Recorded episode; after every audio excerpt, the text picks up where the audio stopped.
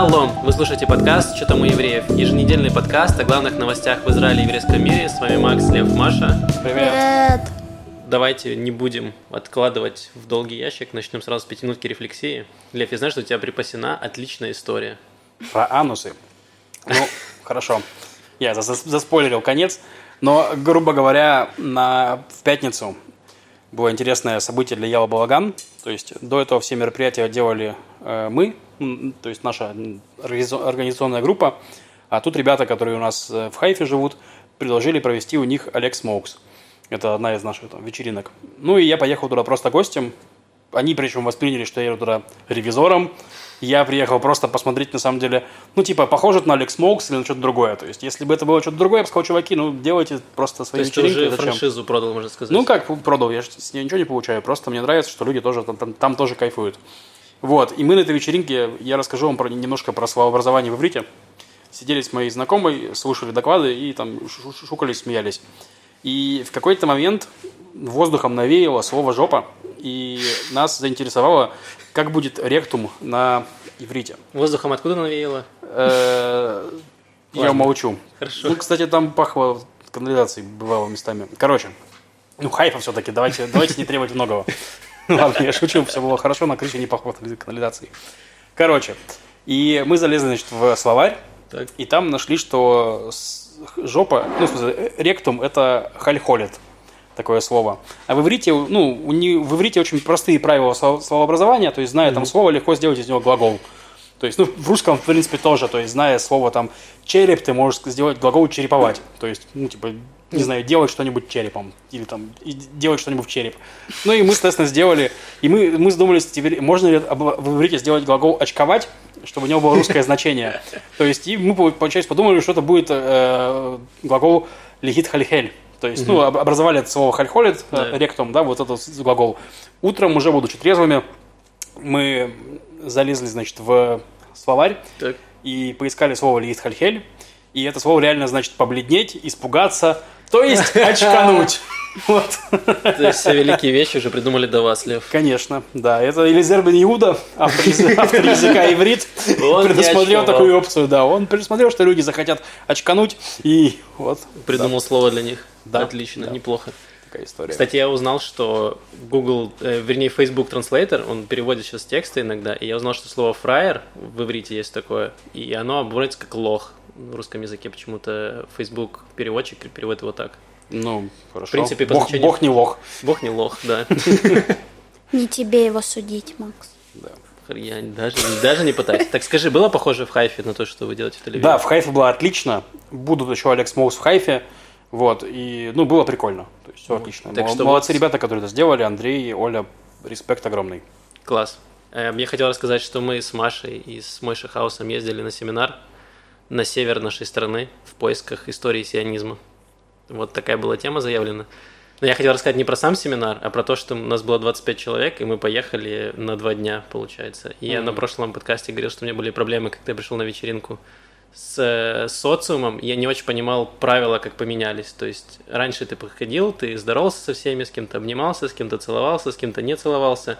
А сейчас непонятно, как нужно делать. То есть, с одной стороны, вроде бы э, обжиматься не рекомендуется, а с другой стороны, другие обжимаются. И ты не очень понимаешь, это такой неловкий, неловкий момент, где ты не знаешь, вы смотрите друг другу в глаза и пока не понимаете еще, как вы будете здороваться. То есть вы уже заметили друг друга, вы подходите к друг другу, но еще не знаете, что будет дальше. Так. И это бывали неловкие моменты, где ты вроде бы лезешь обжима... обниматься, а человек так немножечко отходит от тебя. Слушай, Максим, мне в Так принципе, если жизнь, я да, да. кому-то лезу обжиматься, то человек отходит. Не знаю, в чем ничего что у тебя изменилось, да. Для меня это стало открытием. Эм, Вот, и мы поехали на два дня, и я я привык, то есть поначалу было тоже не очень понятно, как садиться рядом, садиться в автобусе, садиться на соседнее сиденье, в маске, без маски, но через два дня мы уже купались в одном бассейне, уже и пили из одного стакана, можно сказать, вот, то есть все в порядке, надеюсь. Тоже это делала? Я плавала в бассейне. Я не пила ни с кем из одного стакана. Эм, Я тебе напомню, Это Макс облизывал все чужие стаканы и считает, что все с ним вместе пили. Да, я сделал себе алиби, подготовил. Ясно. чтобы нельзя было узнать, кто был заражен в итоге. Э, Я надеюсь, что все были здоровы. Вот, семинар был веселый. Класс. Маша, что расскажешь? нам? Да, мне там понравились истории разные. Про сектантов я никогда не слышала о них в Мерхавии. Что Там рассказывали про чувака Яри, как он продвигал идею того, что нужно сексуальную энергию сублимировать в работу. И, в общем, пытался, чтобы мужчины там, э, ну, в кибуце, собственно, они не отвлекались на женщин, собственно. Так, и что же он сделал?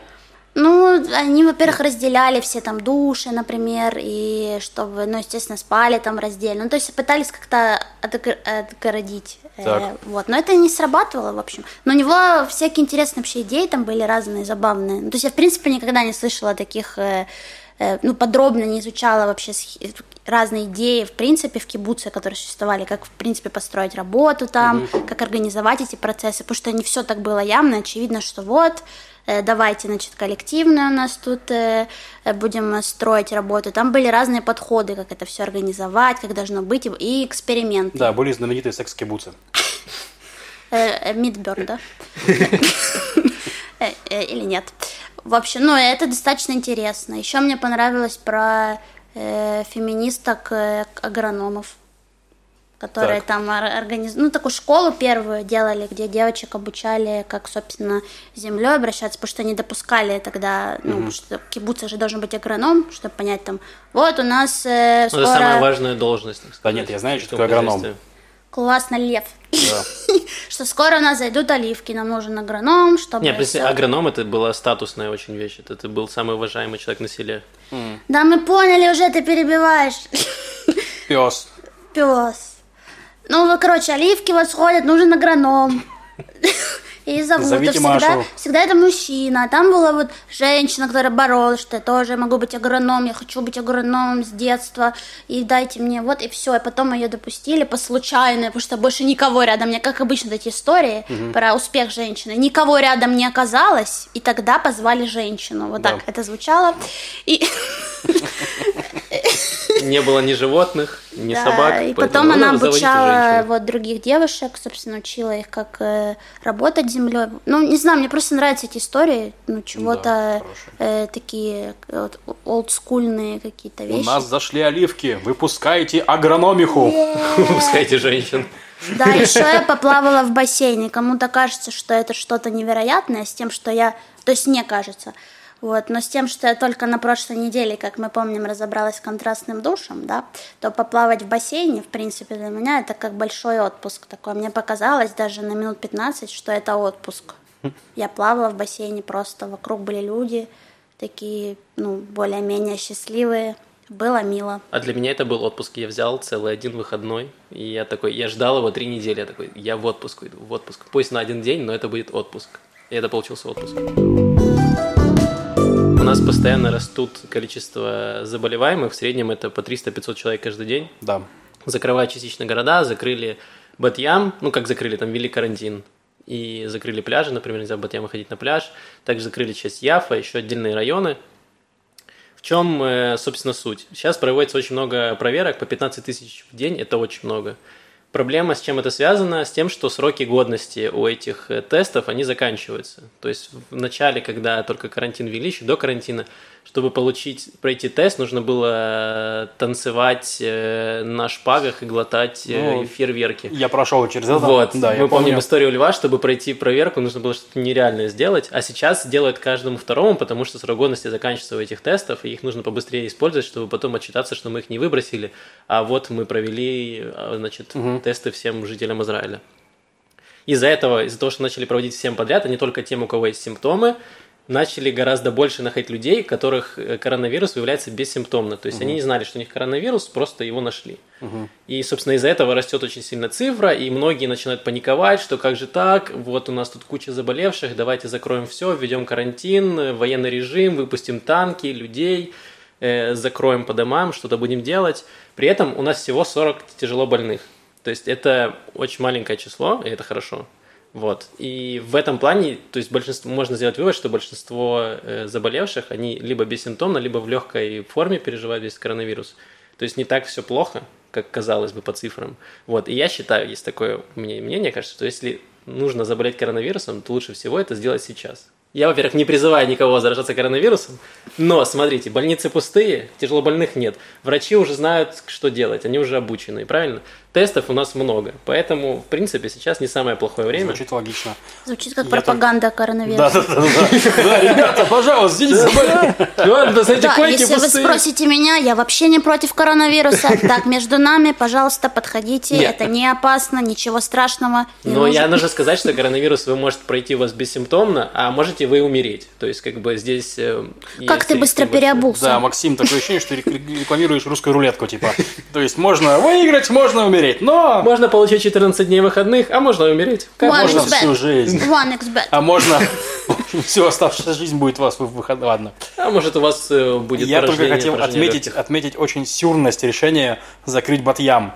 То есть там просто еще было очень пафосное выступление э, мэра Батьяма. И сюрность решения закрыть Батьям именно сейчас. Нужно да. было сделать это лет 20 назад. Да. Батьям, кто, кто не знает, это такой очень русскоязычный город. То есть, ну, его можно, наверное, с натяжкой назвать там русским гетто некоторым. Это да? островок Советского Союза. Да, да, там всякие магазины деликатесы, там водка столичная до сих пор, там те самые Там и люди запасы. такие же. И люди, да, столичные, деликатесы, то есть тут люди деликатесы очень много. Да, вот, и, короче, очень плохие шутки, Маш, я понимаю, прости. Короче, суть в том, что мэр Батьяма заявил, что он сделает Батьям корона-фри, то есть он там реально, он, он такие сделал странные заявления, что мы станем снова зеленым городом от короны, то есть он там, ну, как бы хоть хотелось ему сказать, типа, ты что, курил, там, поехавший. Блин, ему Так нужно вот. меня взять, в, чтобы я ему речи писал. Да, вы переболеете Переболейте прямо сейчас. Да. Батьям, заезжайте все, Вот, запускайте но людей. Так самое смешное, что они, значит, закрыли Батьям и запретили там собираться людям вместе. Но проблема, что люди из Батьяма не работают в Батьяме. В Батьяме нет рабочих мест, раз спальный такой город, получается. Ну, есть, конечно, но мало. То есть там нет заводов, нет больших предприятий. И они все равно ездят на работы во все эти предприятия. То есть это все не сохраняется. И второе, да, там, это картинка очень мемная, которую там все СМИ распространили, в том числе наш паблик Балаган News, где с э, квадрокоптера, видимо, сфоткан пляж э, Батьяма и Ришон-ле-Циона, и там такая реально, ну, пляж, да, и там линия разделения, и слева все сидят, справа не сидят. То есть, ну, понятно, что люди из Батьяма просто могли перейти на пляж Решон, и там спокойно пляжи. Уже в другой город. Они такие, я поеду на пляж в другой город. Да, в другой город. Проходит 20 метров, и такой, ну все, я приехал. Да, то есть это довольно странно, ну и это, конечно, показывает сложности нашей страны в этом плане, что она маленькая, все перемешано, все очень рядом, и все эти миграции, они занимают 15 минут, грубо говоря, из города в город. И поэтому смысла закрывать один город очень мало. Да, я хотел еще рассказать немножко про экономическую часть коронавируса. То есть, скорее всего, какой-то карантин не введут, потому что экономика в Израиле сейчас не в очень хорошем состоянии, и многие не переживут его. Мы уже рассказывали про протесты э, с культурного сектора, про людей там с общепитов, которые постоянно закрывают свои рестораны, людей с с сектора обслуживания, сферы обслуживания, у них нет работы. И сейчас посчитали, что до коронавируса у нас было процент безработицы был 3,5, это очень мало, это прям очень хорошие цифры. Сейчас во время коронавируса время он был больше 30%, сейчас вроде бы как около 20%. Он сейчас колеблется, это все равно очень много. Да. Это в 10, почти в 10 раз больше, чем было до этого. Вот, и, собственно, поэтому, скорее всего, нового карантина не будет. И, наверное, что нет смысла вводить какие-то ограничения, нужно, наоборот, помогать э, бизнесам возвращать рабочие места. То есть, возможно, делать больше ограничений среди людей, то есть, например, увеличить количество людей, которые проверяют, чтобы люди ходили в масках, то есть каких-то инспекторов. Потому что я общался с людьми из Иерусалима, они говорят, что там каждые 200 метров стоит какой-нибудь полицейский условный, который штрафует людей, которые Ну, кстати, в субботу, это вот, на самом деле, это такой цирк, если честно, потому что в субботу мы с друзьями пили кофе, вот, на Флорентине, мы почему были в масках, но очевидно, что мы пришли в кафе, и там, чтобы мы могли заливать в рот кофе, нам приходилось эти маски опустить. Не, это нормально. Ненормально, пришел полицейский без маски, с маской на подбородке, и стал реально докапывать до людей, которые сидят без маски. А, то есть человек стоит, сидит со стаканом кофе, у него нет маски, то есть он начинает до него, ну, то есть он, он, как я понимаю, не штрафовал, то есть он просто на них бухтел. И то есть, причем он проходит э, к Юре, то есть мы с Юрой были, Юра на- на- уже в маске, типа, но у него там нос не, не, не задет. Он ему говорит, это маску на, на нос натяни. Юра говорит, так вы вообще без маски. Он такой, так я с людьми разговариваю. Так тем более! Типа, серьезно? Что это за... Какой вселенной ты живешь, блин? Что такое? Возможно, инспекторов нужно не только нанимать, а еще Ну обучать, обучать, да. немножечко. Наверное. Чуть-чуточку. Имело смысл кого-нибудь обучить. Я просто хотел еще сказать, что вот этих много инспекторов в Иерусалиме прям проверяют, потому что в Иерусалиме больше. В Тель-Авиве я хожу тут часто по Шенкину, по Кинг-Джорджу, по улицам населенным.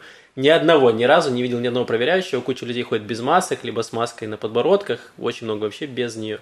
И Меня друга оштрафовали на самокате на 200 шекелей. За безмасочность? Да. Вот так вот. Причем, что было, ну, там все, кто обычно ездят на самокате, они часто без э, маски. Ну, это и очень он странно. такой, и тоже вокруг люди без масок, он такой, э, да чё, чё меня-то только? Ну, в общем, Да, ну, это странно, причем, ну, если ты едешь на самокате, то ты не очень-то можешь заразиться, мне кажется, коронавирусом. То есть, ну, типа, Ну, едешь ты по едешь и дороге, чихаешь обычно, да, нет, ты едешь по дороге, ты не можешь там вдыхать. Ну, короче, это, странно все, я согласен. Я согласен, что это странно, очень сложно контролировать, нужно как-то контролировать, нужно больше доносить до людей это все, но пока не получается, мне кажется. Я еще хотел короткую историю рассказать, э, смешно, смешную и грустную. В общем, есть компания Fox, которая продает одежду.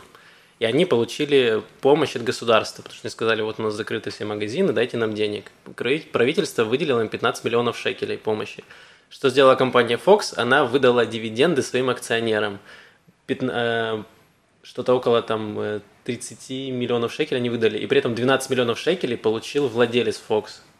Вот, то есть они получили, еще раз, они получили 15 миллионов шекелей от государства, и 12 миллионов шекелей дивидендов забрал себе э, владелец. Ну да. это, типа конечно, премия. И люди такие, типа, а так можно? А где пройти курсы, квалификации? Как так можно работать?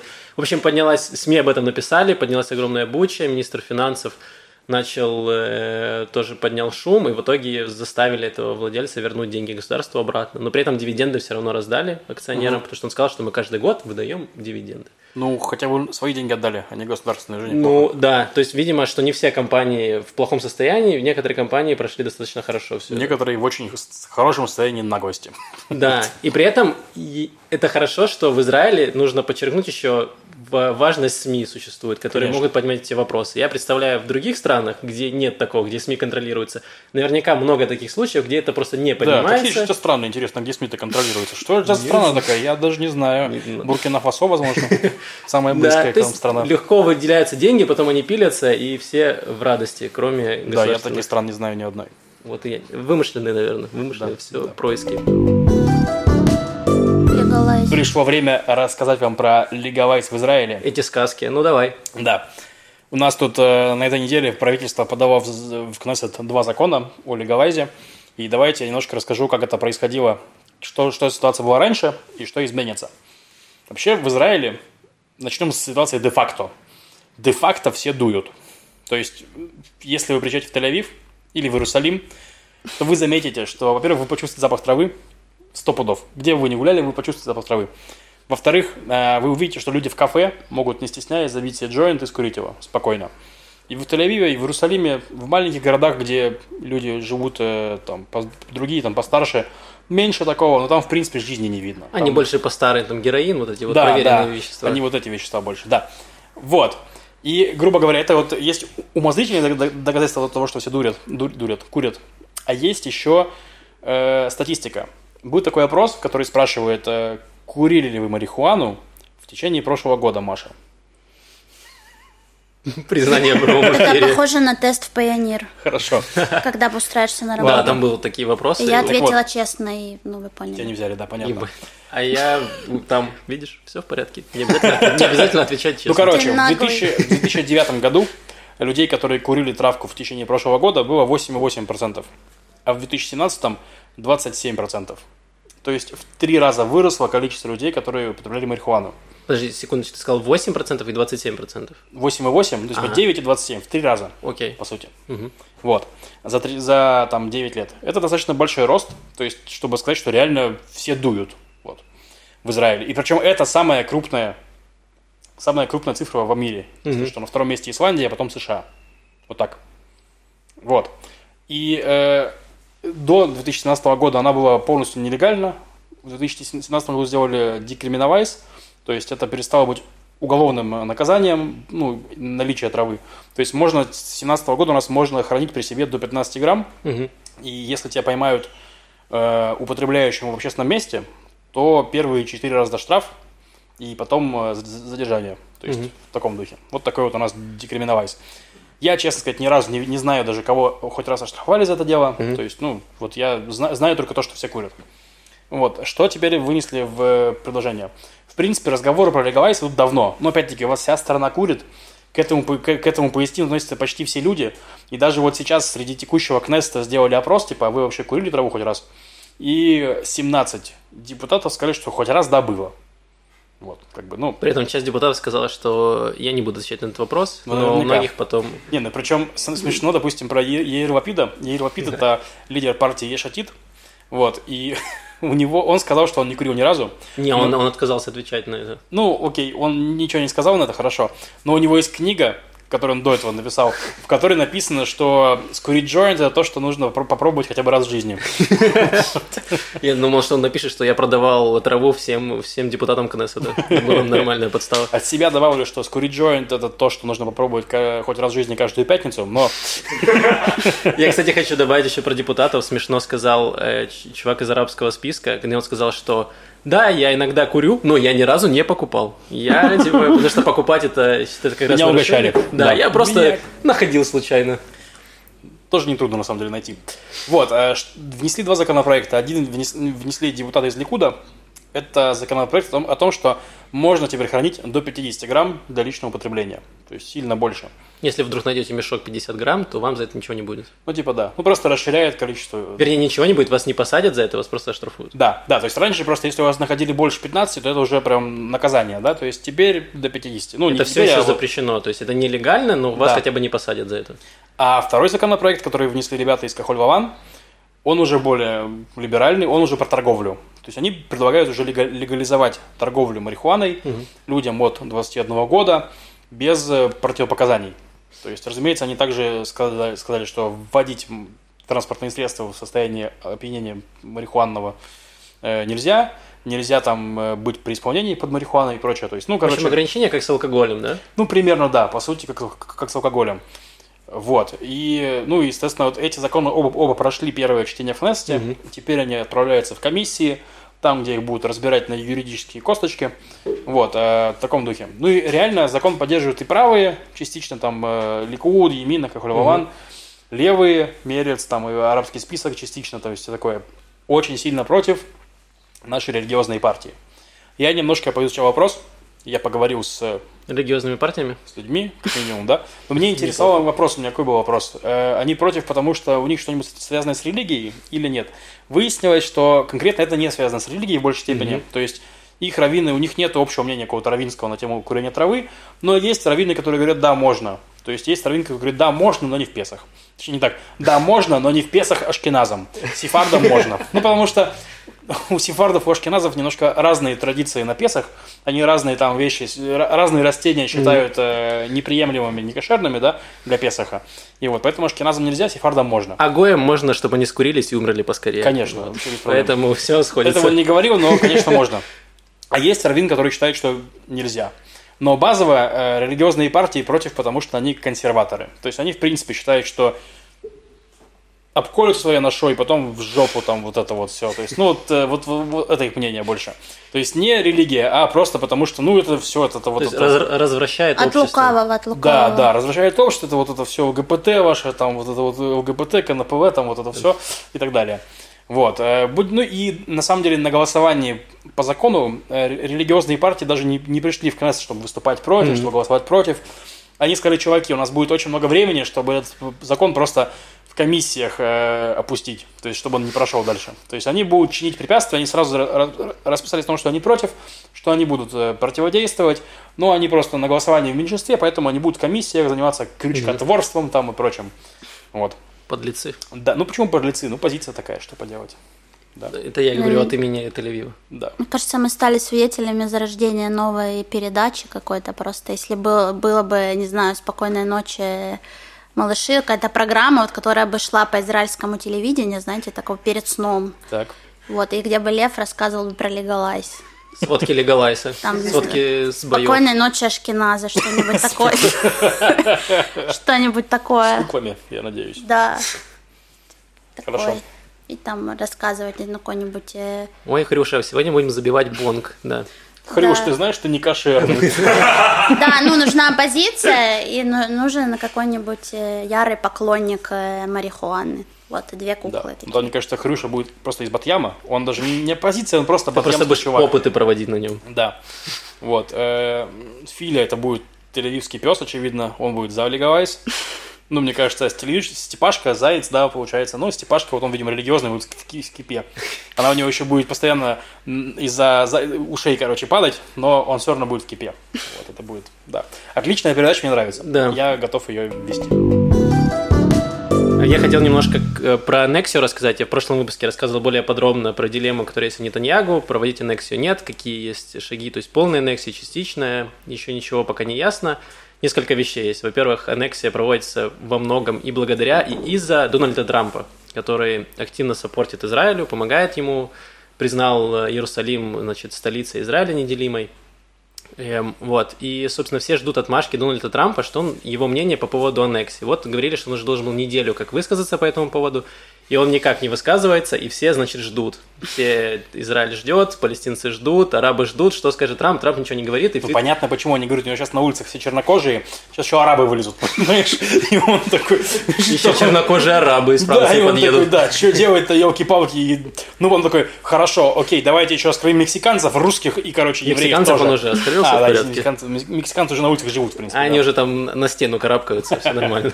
Ладно. А что, в Твиттере тоже ничего? Вот, я даже, даже в Твиттер не пишет, то есть Ладно. совсем обленился Дональд. Вот, эм, это одна из вещей. А вторая, то, что вычитал в газете Арец. Арец, это сразу надо сказать, это ультралевая такая газета. Вестник Левака. Вестник Левака, да, Вестник Левака пишет про провоков, про поселенцев. И они сказали, что некоторые поселенцы не очень в восторге от этой аннексии.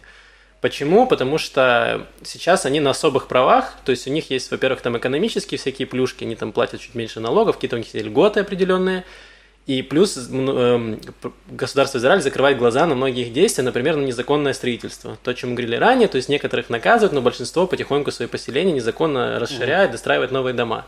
Но как только... Да-да-да, заборчик перекапывает по ночам вот так вот и достраивает свои сараи. В чем да. суть с этими поселенцами, которые копают себе заборы? Как только Израиль аннексирует эти поселения, то на них распространяются полностью все законы, а в Израиле есть строгие законы по поводу строительства, которым нет разрешения. Это ввели против арабов, которые тоже любят достраивать там себе дома. И поэтому, чтобы достроить себе законно дом, построить, не знаю, там своему сыну, который хочет отделиться, съехать и свой дом иметь, тебе нужно пройти 30 тысяч кругов ада, всю израильскую бюрократию, и чтобы получить это разрешение, которое получить практически нереально. И, собственно, поселенцы боятся, что как только произойдет аннексия, тем более аннексия не полная, как изначально говорили, а аннексия точечная, то есть вот эти вот только еврейские поселения, то есть кусок этой территории – и поселенцы переживают, что ладно, они бы потерпели, если бы они аннексировали всю территорию. Они могут сказать, вот, мы победили, мы приехали на эту землю Израиля, мы отстояли, теперь это государство Израиль, мы все сделали правильно. То сейчас все новые строительства заморозили, во-первых, потому что они знают, что с этой аннексией официально все заморозили, и непонятно, когда аннексируют вот эти вот несколько поселений, что будет дальше. Поэтому многие религиозные, многие, вернее, э, поселенческие, многие сионисты правые, они тоже не в восторге от этого, э, вот, и призывают все-таки как-то действовать более решительно, то есть аннексировать все сразу. Ну да, там реально смешно, потому что получается, что любая аннексия будет означать, что нас будут все ненавидеть. И одно дело, ты захапал много территории, и тебя все ненавидят. А другое дело, ты захапал столько территорий, сколько у тебя уже есть, по сути. То да. есть ты аннексировал то, что и так твое, а тебя все равно все ненавидят. Вот, в этом вот, проблема. Там будут и теракты, будет наверняка и насилие, вырастет уровень насилия. То есть, а кто от него пострадает? Поселенцы, мы живем в Тель-Авиве, у нас нам сейчас еще больше травы сделают. И у нас только проблема это Батьям, по большому счету. Другой проблемы у нас нет. Ну, судя по Минздраву нашему, он говорит, отделите, пожалуйста, Батьям и все остальное. Все остальное расслабьте. Про аннексию хотел добавить, что Нетаньягу пытается усидеть на двух стульях. То, что говорит Израиль Айом, это такой вестник правого лагеря. Эм, и он говорит, что Нетаньягу пытается усидеть на двух стульях, то есть аннексировать чуть-чуть, чтобы не потерять хорошие отношения с арабскими странами. И вроде бы как Израиль уже, у них есть соглашение какое-то с Арабскими Эмиратами, не сотрудничают, то есть вроде бы наладили диалог какой-то есть. То есть они сказали, окей, мы аннексируем то, что де-факто уже и так израильское, они сделают это де юре, и можно как-то на тормозах все это спустить. Вот, поселенцы, естественно, от этого не в восторге. И тут включается другой пункт, про который я хотел сказать, это возможные перевыборы. То есть, ба-ба-ба-бам, у нас было 40 тысяч выборов за последний год, и, возможно, будут еще одни.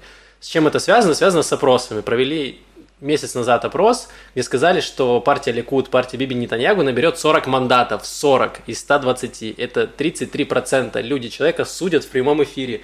33% готовы дать ему свой голос. И тут встал вопрос, внутри Ликуда уже пошли слуги, а зачем нам по соглашению с ротацией через полтора года отдавать кресло премьера э, Гансу, у которого сейчас поддержка там 10 мандатов примерно. То есть, а с, с чего бы это вдруг? И они предлагают уже, давайте мы его изберем э, президентом, пусть сидит там в кресле, машет рукой и читает детям сказки, как делает сейчас нынешний президент. Мгм. Вот. И, э, естественно, пошли слухи, что и многие говорили еще, как только подписали соглашение Ганс Биби, что Ганс никогда не будет премьером, его скинут раньше. И вот уже пошли реальные примеры, что если Биби развалит правительство, будут перевыборы, то он от этого только выиграет. И все правые от этого выиграют. И Ганс, естественно, останется в жопе, Мгм. что логично и, наверное, даже справедливо. Да. Вот. Но есть один пункт по поводу этого соглашения, что если Биби скажет сейчас сам развалит правительство, то переходным премьер-министром до выборов будет Ганс по соглашениям. Естественно, Биби этого крайне не хочет, потому что если Ганса будет, Ганс будет премьер-министром, он может много чего наделать, что в дальнейшем может помешать Биби ли выиграть выборы, плюс у него будет админ-ресурс и все остальное, что может помочь ему. Поэтому там есть какие-то определенные лазейки, что правительство должно развалиться само собой. И есть такой закон, что если правительство не принимает бюджет, то коалиция разваливается и будут новые перевыборы. Мгм. И вот совсем скоро должны принять бюджет, должны принять его на два года, на остатки 2020 года и на 2021. Мгм. И многие прогнозируют, что как раз вот там вот начнется какой-то конфликт, Биби начнет его как-то эскалировать, э, и найдет какие-то какие трения возникнут, и они провалят этот законопроект о бюджете, и у нас будут новые перевыборы, так что можно смело готовиться. Я вообще начну издалека. Типа, когда я приехал в... Ну, не в Израиль, а в Рамадган, я обнаружил, что там строят метро, потому что, когда я приехал, его уже строили. Я был несколько в шоке. Какое метро? Нет, Подземное. вот правда, какое к черту метро в городе, у которого там население до миллиона не дотягивает? Какое метро в Они- городе, где нет нормального театрального института? Куда я буду ездить на метро? Они даже шаурму делать не могут, куда им метро, пусть сидят по домам. Либо дайте откройте шаурму в метро. Именно, именно это меня сподвигло на Олег Смоуксе сделать целую лекцию, но правда не то, что про метро, а про трамвай. И почему он лучше автобуса. Мы все ее помним, Яш. Это уже Да, стало это, мимо. это была моя первая лекция на Олег Смоуксе. Жалко, ее никто не записал. Ну так вот, Она, за- она уже выскоблена просто на сердцах Она слушателей. Выжжена на моей спине. Ломтиком, не ломтиком, этим паяльником. нет, просто метро это чрезвычайно дорого, чрезвычайно долго и чрезвычайно сложно обслуживать. И как бы оно играет роль, вот когда действительно какие-то гигантские города, типа Москвы, Нью-Йорка, в которых невероятно огромные потоки людей, и там действительно поверху провести всех этих людей, ну, нереально. Вот. Здесь же как бы, ну, тут не так все страшно в этом плане. Ну, Так у нас же высокая плотность населения, людей много получается на квадратный метр. Ну и там же не все метро, там Не же train, то есть там легкий поезд, ну там есть трамвай, который просто Да, вот так да, да. Ну, то есть горки! Уже потом, со временем, да, я выяснил, что оказывается он идет э, снизу только в Тель-Авиве. Вот. И в целом, то есть я заценил идею, то, что как бы трамвай это трамвай, который в Тель-Авиве идет под землей. И как ты сказал, это лучше автобуса, правильно? Это лучший автобус. Все сходится. Вот. А, Но типа сейчас они вдруг поняли, что о, действительно строить метро очень дорого и долго. И решили, короче, вообще полностью вот, типа, да, мы достроим вот эту красную ветку первую, а все остальное мы вообще не будем делать рельс, не будем делать ничего такого, мы просто пустим автобусы. Как бы радует единственное, что это то, что они делают для этого действительно выделенную полосу, такую вот серьезную выделенную полосу. А, Они пускают длинные составы автобусные. Но просто мне сейчас для объяснения, чем это не очень хорошо по сравнению с э, трамваем, придется действительно рассказывать всю мою 15-минутную лекцию. Не, пожалуйста, не чего надо. сейчас у нас нет возможности сделать. Не, ну смотри, я так давайте Да. немножко пропонирую.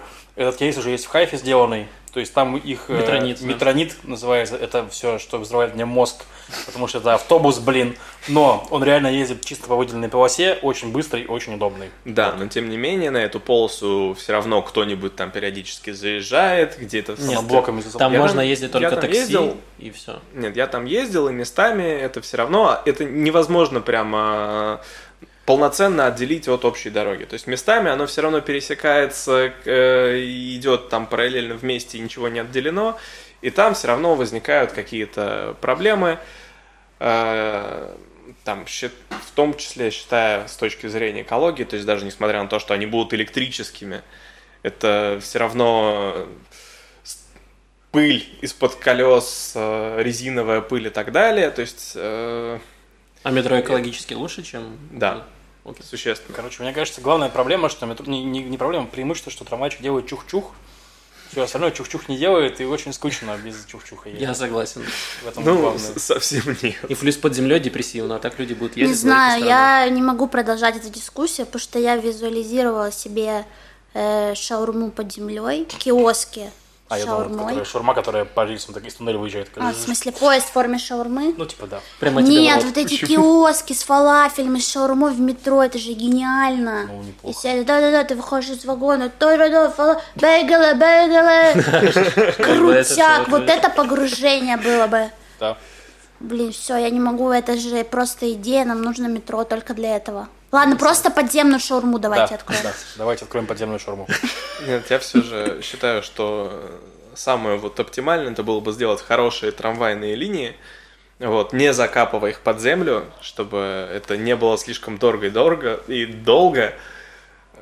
Да нет, ты отказываешься от бейгела, бейгела под землей. так Чем тебе не нравится классно. бейгели-бейгели на земле? Мне нравится, но это же концепт. У тебя есть транспорт, но это же отдельная культура. Ну вот в Украине, в России, в Украине продавали вот эти орешки со сгущенным молоком в метро. Меня папа покупал всегда. Э, В Москве там разные тоже есть магазы с какими-то странными сувенирами. Это, это отдельная субкультура вообще. Вещи, которые продают в метро, это отдельный мир. А представьте на Востоке такую штуку сделать. Ну, там было бы супер будет. интересно. Да, ну там травку будут продавать в метро. Не. И ты будешь ждать Ну, на какой тебе мало места, станции. где продавать травку. Да, но это все равно отдельный, отдельный такой мирок. Это травка из метро. Я То есть, тебя. Станция спортивная. То есть, короче, по большому счету, они решили, что делать метро дорого и долго, и строить вообще рельсы дол- дорого и долго, поэтому они просто сделают отдельную полосу для этого суперавтобуса. Понимаешь, при- тут будет ездить. очень важная принципиальная разница тоже трамвая и автобуса в том, что на самом деле изначально построить трамвай действительно дороже, но обслуживать это в результате проще. Не говоря о том, что это значительно безопаснее, потому что трамвай у тебя никуда не денется с рельс вообще никаким образом. А автобус у тебя идет и рулится водителем, с которым там может произойти что-то не так и так далее. То есть, как бы это занимает и больше пространства, потому что как бы он должен вписываться, вот вечно вести и так далее. То есть трамвай у тебя никуда с рельсов не уйдет, это требует меньше э, габаритов и так Но далее. такая плотность машин, что даже этот автобус никуда не уйдет, он просто врежется в другие машины соседние. Именно, он врежется парковке. в другие Ну и машины. все, тут никто не следит за тем, врезалась машина, не врезалась. И Не парковок нет. не сойдет с своего пути. Меньше машин. Все верно. Но на самом деле, в любом случае, это лучше, чем ничего. То есть то, как сейчас ездят автобусы, стоят в пробках, даже там, где есть выделенные полосы, то, что если будет вот такая вот супер полоса, это лучше, чем не иметь ничего. И на самом деле я надеюсь, что вот сейчас быстро сделают эти полосы, со временем поймут, что действительно, эх, лучше бы мы делали нормальные трамваи, и со временем будут подменять их потом уже под трамваи. Но я думаю так. Просто у нас есть, ну, грубо говоря, Израиль, понятно, что маленькая молодая страна, но у нас есть опыт метронита в Хайфе, у нас есть опыт трамвая в Иерусалиме, который есть, там ходит через весь, через весь город. То есть я думаю, что у них были нормальное количество примеров перед глазами, чтобы ну, делать какие-то вещи. Только неадекватные министры транспорта. Честно, с Ну, Реги. это другое дело. вот это да. другое дело. Этому городу нужно метро. Человек Трамвай. Да. Я за трамвай. Ладно, Трамвай, Яш, мы не трамвай. спорим. Как ты скажешь, Хорошо. так и будет. Напиши мне. Это твоя рубрика. Много разговаривают о том, что проблема в культурном секторе, мы видим протесты, то э, город решил такую сделать э, встряску очередную, придумал мероприятие э, Gallery Weekend они назвали, чтобы для в галерее привлечь людей. И, в общем, там есть сайт, есть карта галерей, то есть они как бы участвуют в такой акции все вместе, где будут разные перформансы, соло, э, выставки и разные другие мероприятия. Ну, то есть огромный список э, выставочных центров, галерей и со всякими специальными э, событиями, которые будут происходить вот со 2 по 4 июля. Вот есть отдельный сайт на это мероприятие э, с адресами, плюс еще многие галереи, они э, продлевают э, свои рабочие часы, чтобы люди могли посетить, ну, потому что есть много галерей, которые работают там по будням до пяти, например. А сейчас они будут работать дольше, чтобы люди после работы э, хай-тека посетить выставки. Ну, с другой работы не осталось, да, поэтому... Не, ну хай-тек обычно до. 7 работает. В общем, э, и еще одна выставка, она пройдет с 9 по 11 июля э, в центре таком э, Молет в Яфо. Называется New City Art Exhibition. Это такая выставка, которая тоже была отменена из-за коронавируса, но э, то есть постоянно отодвигали э, даты открытия. В ней участвуют обычно приглашенные художники э, в разных стилях. Э, И э, вот сейчас, собственно, она состоится. И, к слову, там будет и пару моих работ. Это два коллажа, которые отобрали, которые я делала на карантине. Там про Класс. э, это лучшие годы твоей жизни один называется. Очень-очень оптимистичные работы, друзья. И одна картина, которую я делала в коллаборации с э, своей подругой художницей, которая называется Тама 38 в честь э, такой программы перестройки, реконструкции домов. Э, И на ней, собственно, там изображен дом, но специфический. В общем, приходите, посмотрите. Э, И еще одно онлайн-мероприятие, которое состоится 2 июля, это совместно с э, посольством го- государства Израиля и Еврейского музея Московского центра и Центра толерантности состоится показ двух короткометражных работ э, студентов киношколы Сэма Шпигеля, про которую мы говорили, когда мы смотрели фильм э, «Поцелуй на иврите» и обсуждали про Гиюр и все вот эти вещи. То есть там будут представлены две короткометражки и плюс еще э, QA с режиссерами э, после них. Вот, и одна там выглядит э, достаточно занятно, там чувак рефлексирует э, про эм, э, ну, свои отношения, про расставание, и он как будто попадает на съемки фильма и получается, как проживает э, вот этот э, процесс, что, что, что как бы случилось, что реально произошло, того, что он не осознает э, вне вот этой вот перспективы того, как можно со стороны посмотреть э, на эти вещи. Значит, это состоится 2 июля в 19.00 бесплатно. Welcome. Лев выбрал фильм, Да. который называется... Блин, как, как, как, как это тупо, что я его выбрал, но хорошо. Фильм называется «Размеры мои значения». На иврите называется «Сипур Гадоль». По сути, большой рассказ. Да. Вот. Большая история. Он про толстяков, принятие их обществом и принятие ими своего тела. Вот такой фильм. Его снял какой-то израильский режиссер. Я не считаю нужным даже говорить кто, потому что я это забуду через минуту, вы это забудете через секунду.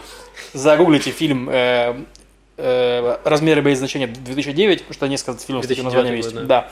Вот, э, посмотрите. По сути, Там нужно еще сказать, что суть-то фильма в том, что э, вот эти вот израильские толстяки, которые не могут похудеть, у них не получается, они решают стать борцами сумо. да. Вот, Но я просто не секцию. успел, я к этому шел. В Рамле. Вел. Да, в В Рамле. Рамле. Это такой не очень большой город около Тель-Авива, Мгм. скажем так. Вот.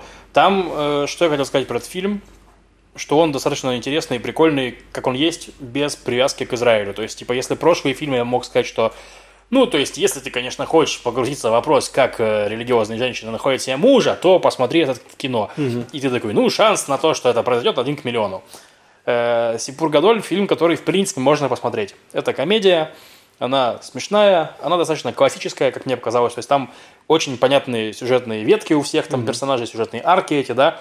Все эти вещи заходят, закрываются к концу, и, то есть, ну, вас ждет просто такой полуторачасовой фильм, который можно посмотреть, который приятный. Да, я хотел сказать, что фильм очень добрый, то есть вот впечатление такой, доб- ты после него, ты думаешь, какой добрый фильм, тебе прям приятно, тепло растекается по тебе. Это фильм не какой-то там гениальный, это комедия, где есть достаточно неплохих шуток, то есть там подняты хорошие вопросы, интересные там про комплексы, про принятие себя, про... Принятие обществом. То есть Принятие тоже, обществом, да, какие есть проблемы, про какие-то стереотипы, что иногда люди, наоборот, себе додумывают то, что на самом деле нет. То есть там была как раз арка одного из героев, который думал, что его бросила жена из-за того, что он толстый. А на самом деле нет, не спойлерю. Да, а на самом деле я не скажу. Вы посмотрите и узнаете. Вот. И мне очень понравился фильм. Я прям был очень воодушевлен. И Маш. японцы мило разговаривают на иврите. Да.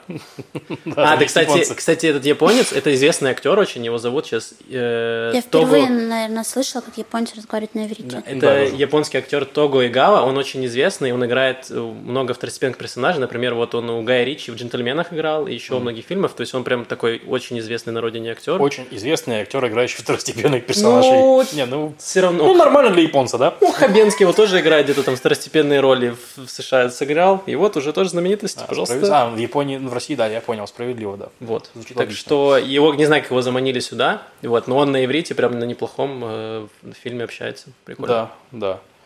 Вот. Так что посмотрите, хороший фильм.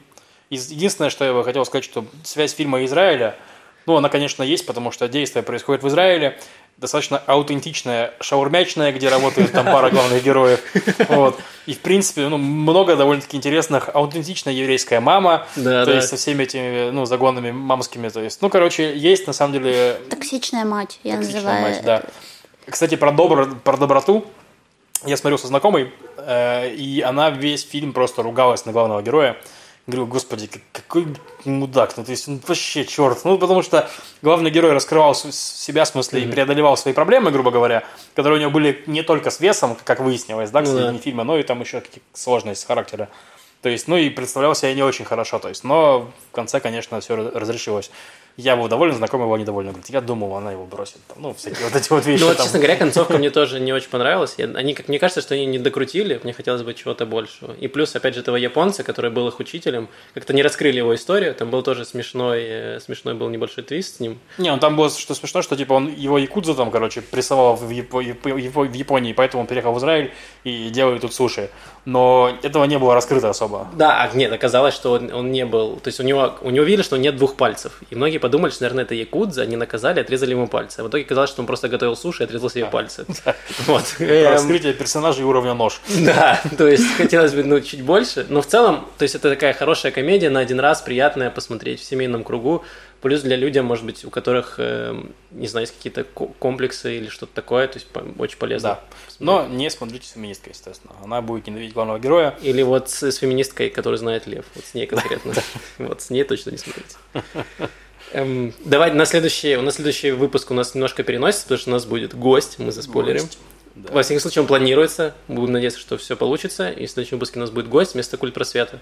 Вот, поэтому мы в следующий раз расскажем вам, что мы будем смотреть, чтобы вы могли смотреть вместе с нами и понимать в обсуждении, о чем идет речь. Давайте перейдем к вопросам от зрителей. В нашей форме два вопроса. Сейчас посмотрим, какие. Первый. Как в Израиле с доставкой еды? Есть ли возможность заказывать с маленьких ресторанов и кафе? В России доставка работает у всех, даже у шаурмячной за углом. Маш, шаурмячная из метро. Можно доставить еду в России, представляешь? Да нет там шаурмы в метро. А, да, нету. Около метро. Не обманывайте меня, вы меня не проведете. Такого Ну. нет, это надо запатентовать. Вы что, не Я объездила понимаете? все 100 станций метро, шаурмы там нет. Это было исследование, это моя диссертация, может быть, была. Откуда вы знаете? Но если отвечать на вопрос вкратце, то да, есть возможность. У нас есть э, типа местный, местный Яндекс Еда, Delivery Club, называется Tenbis. Их купила недавно европейская какая-то компания, не помню название, она в Голландии тоже есть. Вот. Есть Вольт, такой местный тоже стартап, который доставляет Ну, еду. он междуна- Вольт международный. Международный тоже, значит, ну Есть. не местный, все, я, извините. И э, да, там есть тоже всякие ма- маленькие странные э, заведения. Честно скажу, очень дорого в Израиле есть еду из доставки вообще. То В есть я принципе, просто, даже не из доставки. ну, я так тебе В скажу. принципе, питаться Я это же- очень дорого. Я же, я же э, последние месяцы жил в- в- жизнью взрослого человека. Я купил себе холодильник, плиту, и готовил себе еду. Да, ну ты положил в холодильник пылесос, как мы помним, вместо еды. Да.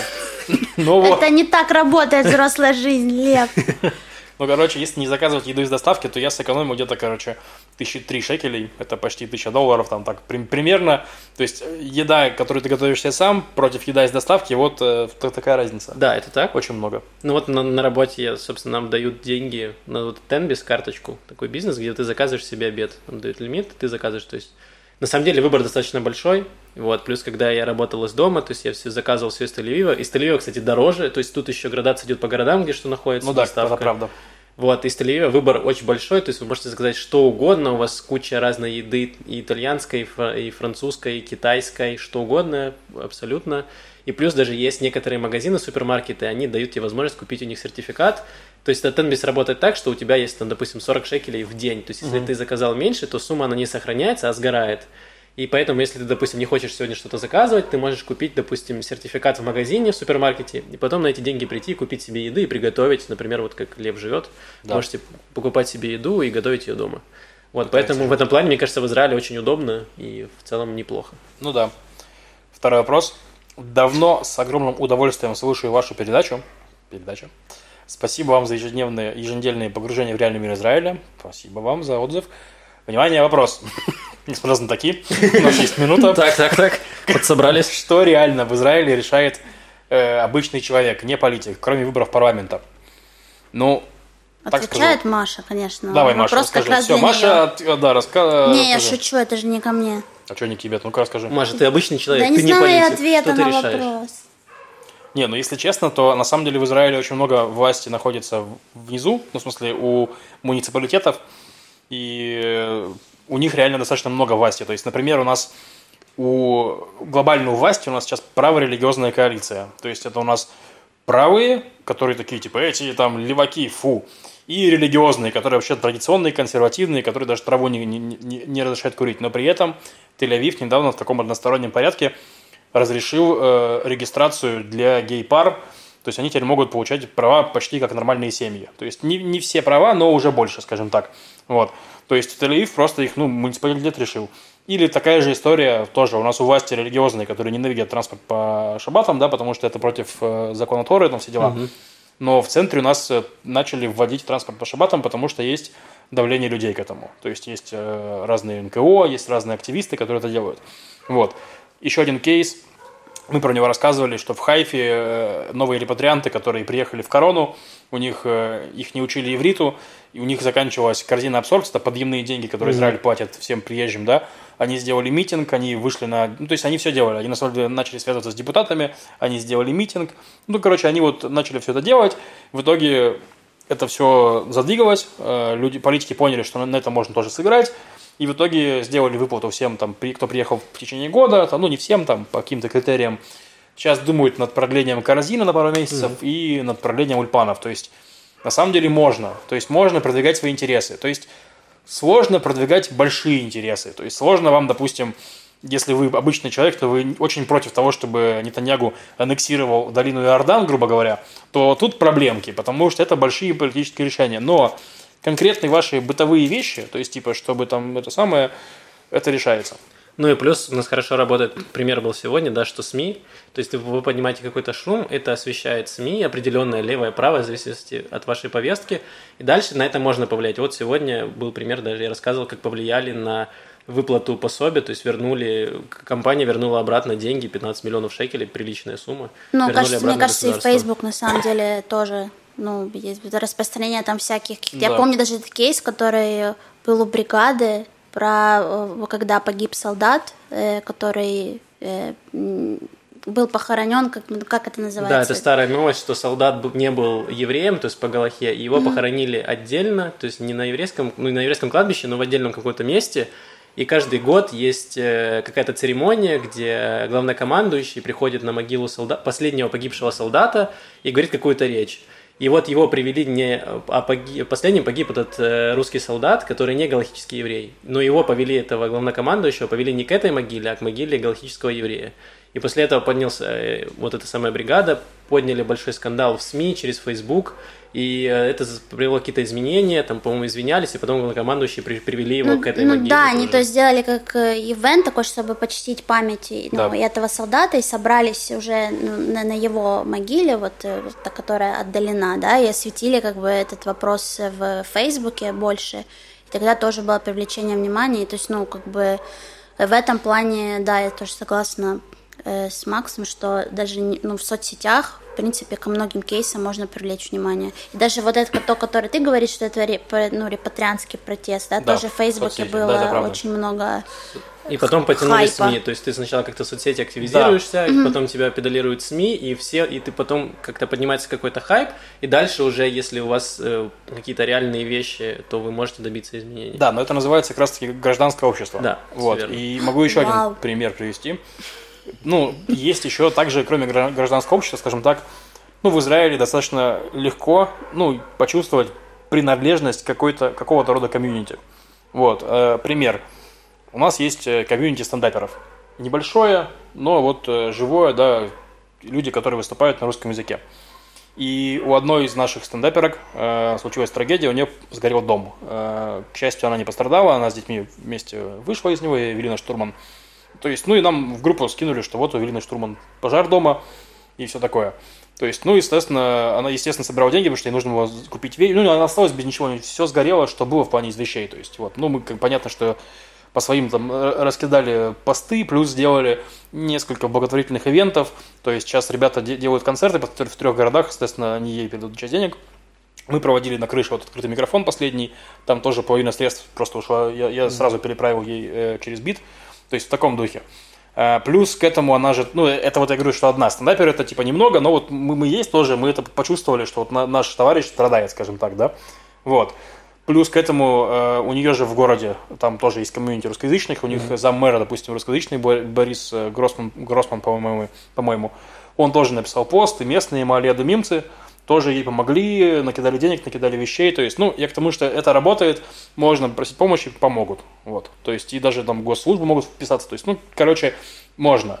Плюс есть вещь, которая работает не всегда, но здесь достаточно часто люди, которые находятся на низших уровнях государственной машины, могут тоже проявить какие-то человеческие качества. То есть и у них есть поле для решений. То есть они не, винтики, они могут принимать решения. То есть вы можете прийти, рассказать, что у вас трудно, ну, допустим, вам пришел счет за налоговую, да, большой там, вам нужно оплатить налог на прибыли. Но вы можете прийти и сказать, что у вас сейчас сложная ситуация, доказать это документально, что вот у нас там такая ситуация, такая ситуация, такая ситуация. Вам могут дать отсрочку там и так далее. Это все оговаривается индивидуально.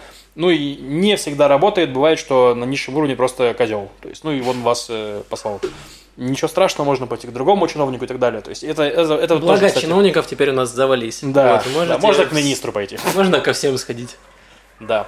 Вот. э, вот такой вот, надеюсь, ответили на вопрос достаточно подробно. Ну да, гражданское общество это круто. Гражданское общество круто, рекомендую. Всем рекомендую. Устанавливайте на свои планшеты. Да. Свои страны. Вот. э, В конце хотелось сказать огромное спасибо всем, кто поддерживает нас на Патреоне.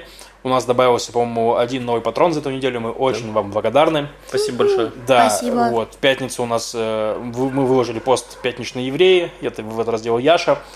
Э, Сейчас мы готовим некоторую реформу Patreon, у нас будет больше контента, будет весело, Ве- весело, присоединяйтесь. Можно не подписываться на какие-то деньги, есть контент, который мы туда постим бесплатно, на всякие разные вырезанные штуки, допустим, из выпусков и так далее. Вот, есть тот, который мы постим платно, но вы можете просто подписаться. Вот, рекомендую.